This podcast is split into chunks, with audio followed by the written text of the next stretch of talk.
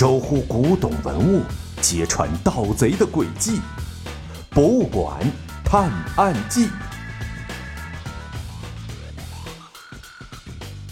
第六十一集：庐山真面目。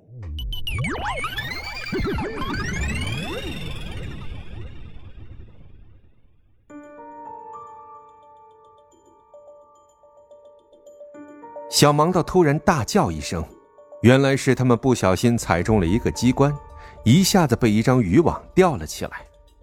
别慌张，看我用小刀把渔网割开。小小贤的手指变成了一把小刀的样子，说着就要去割开渔网。先别割，你看下面。小盲道指着地下，汗都冒出来了。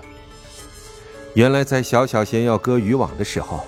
地下钻出来许多尖刺状的木棍，这吊在半空最多是难受，可要是掉下去，恐怕连命都没了。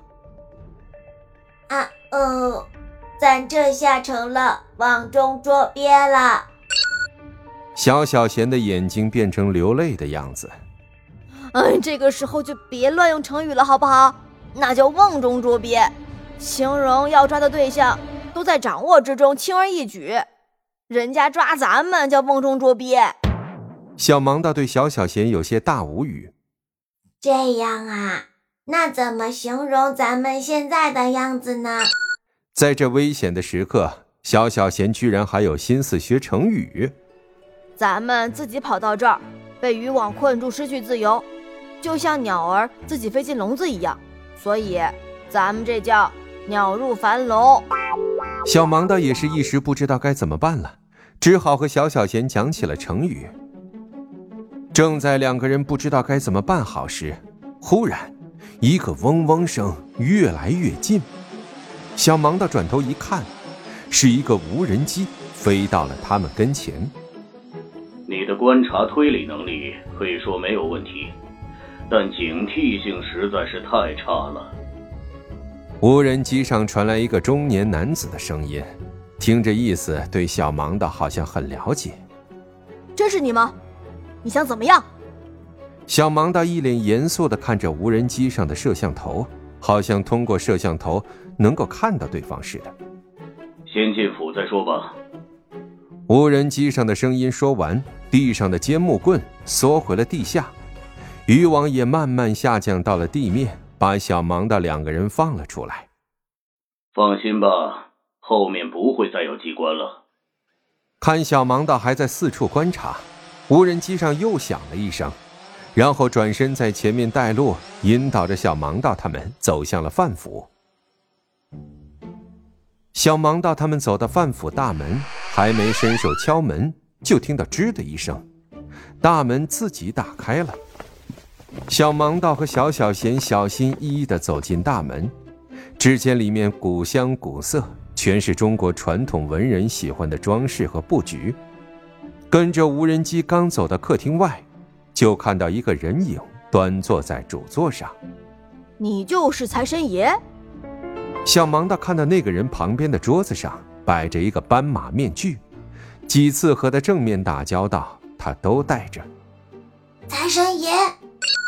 小小贤一听是到了财神爷的地盘，赶紧拦在小盲的身前。别看他们俩平时没事就斗嘴，但是关键时刻，小小贤可是会全心保护小盲道的。没错，正是我。今天，咱们来重新认识一下。财神爷说着，从椅子上站了起来，把小盲道和小小贤请进了客厅里。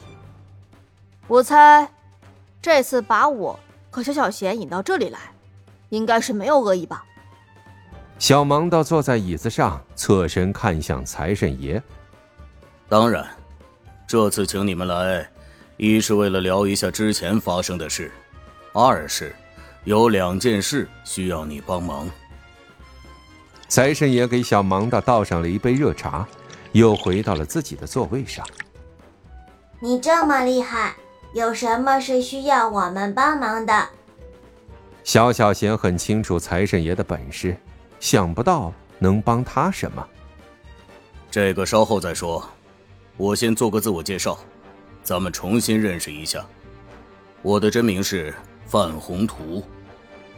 范糊涂，嘿嘿嘿，怎么会有人叫这个名字？小小贤听到财神爷的名字，捂着肚子哈哈大笑。啊，你听错了，是范宏图，宏图大业的宏图。财神爷有点尴尬的解释道：“我是范蠡的第九十五代孙，不过传到我这一代，就剩我这一个独苗了。”原来如此，怪不得你给自己取的外号叫财神爷呢。小盲道听到财神爷的身世介绍，一下子就明白了。嗯，为什么叫财神爷呀？小小贤还是一头雾水。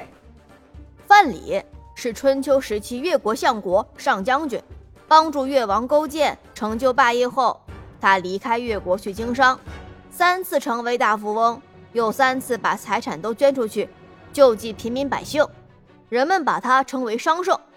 后来又把他尊成文财神。范先生作为范蠡的后人，取个财神爷的绰号，也就容易理解了。在小盲道的解释下，小小贤终于明白了财神爷的来历。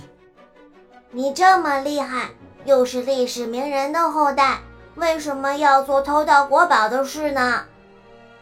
小小贤的这个问题，其实也正是小盲道想要问的。这些事说起来确实是有难言之隐。每当想到因为我而流失海外的国宝，我的心都像被刀割一样的痛苦。唉，财神爷深深的叹了口气，似乎确实很懊悔的样子。不过，他所说的难言之隐，又是什么呢？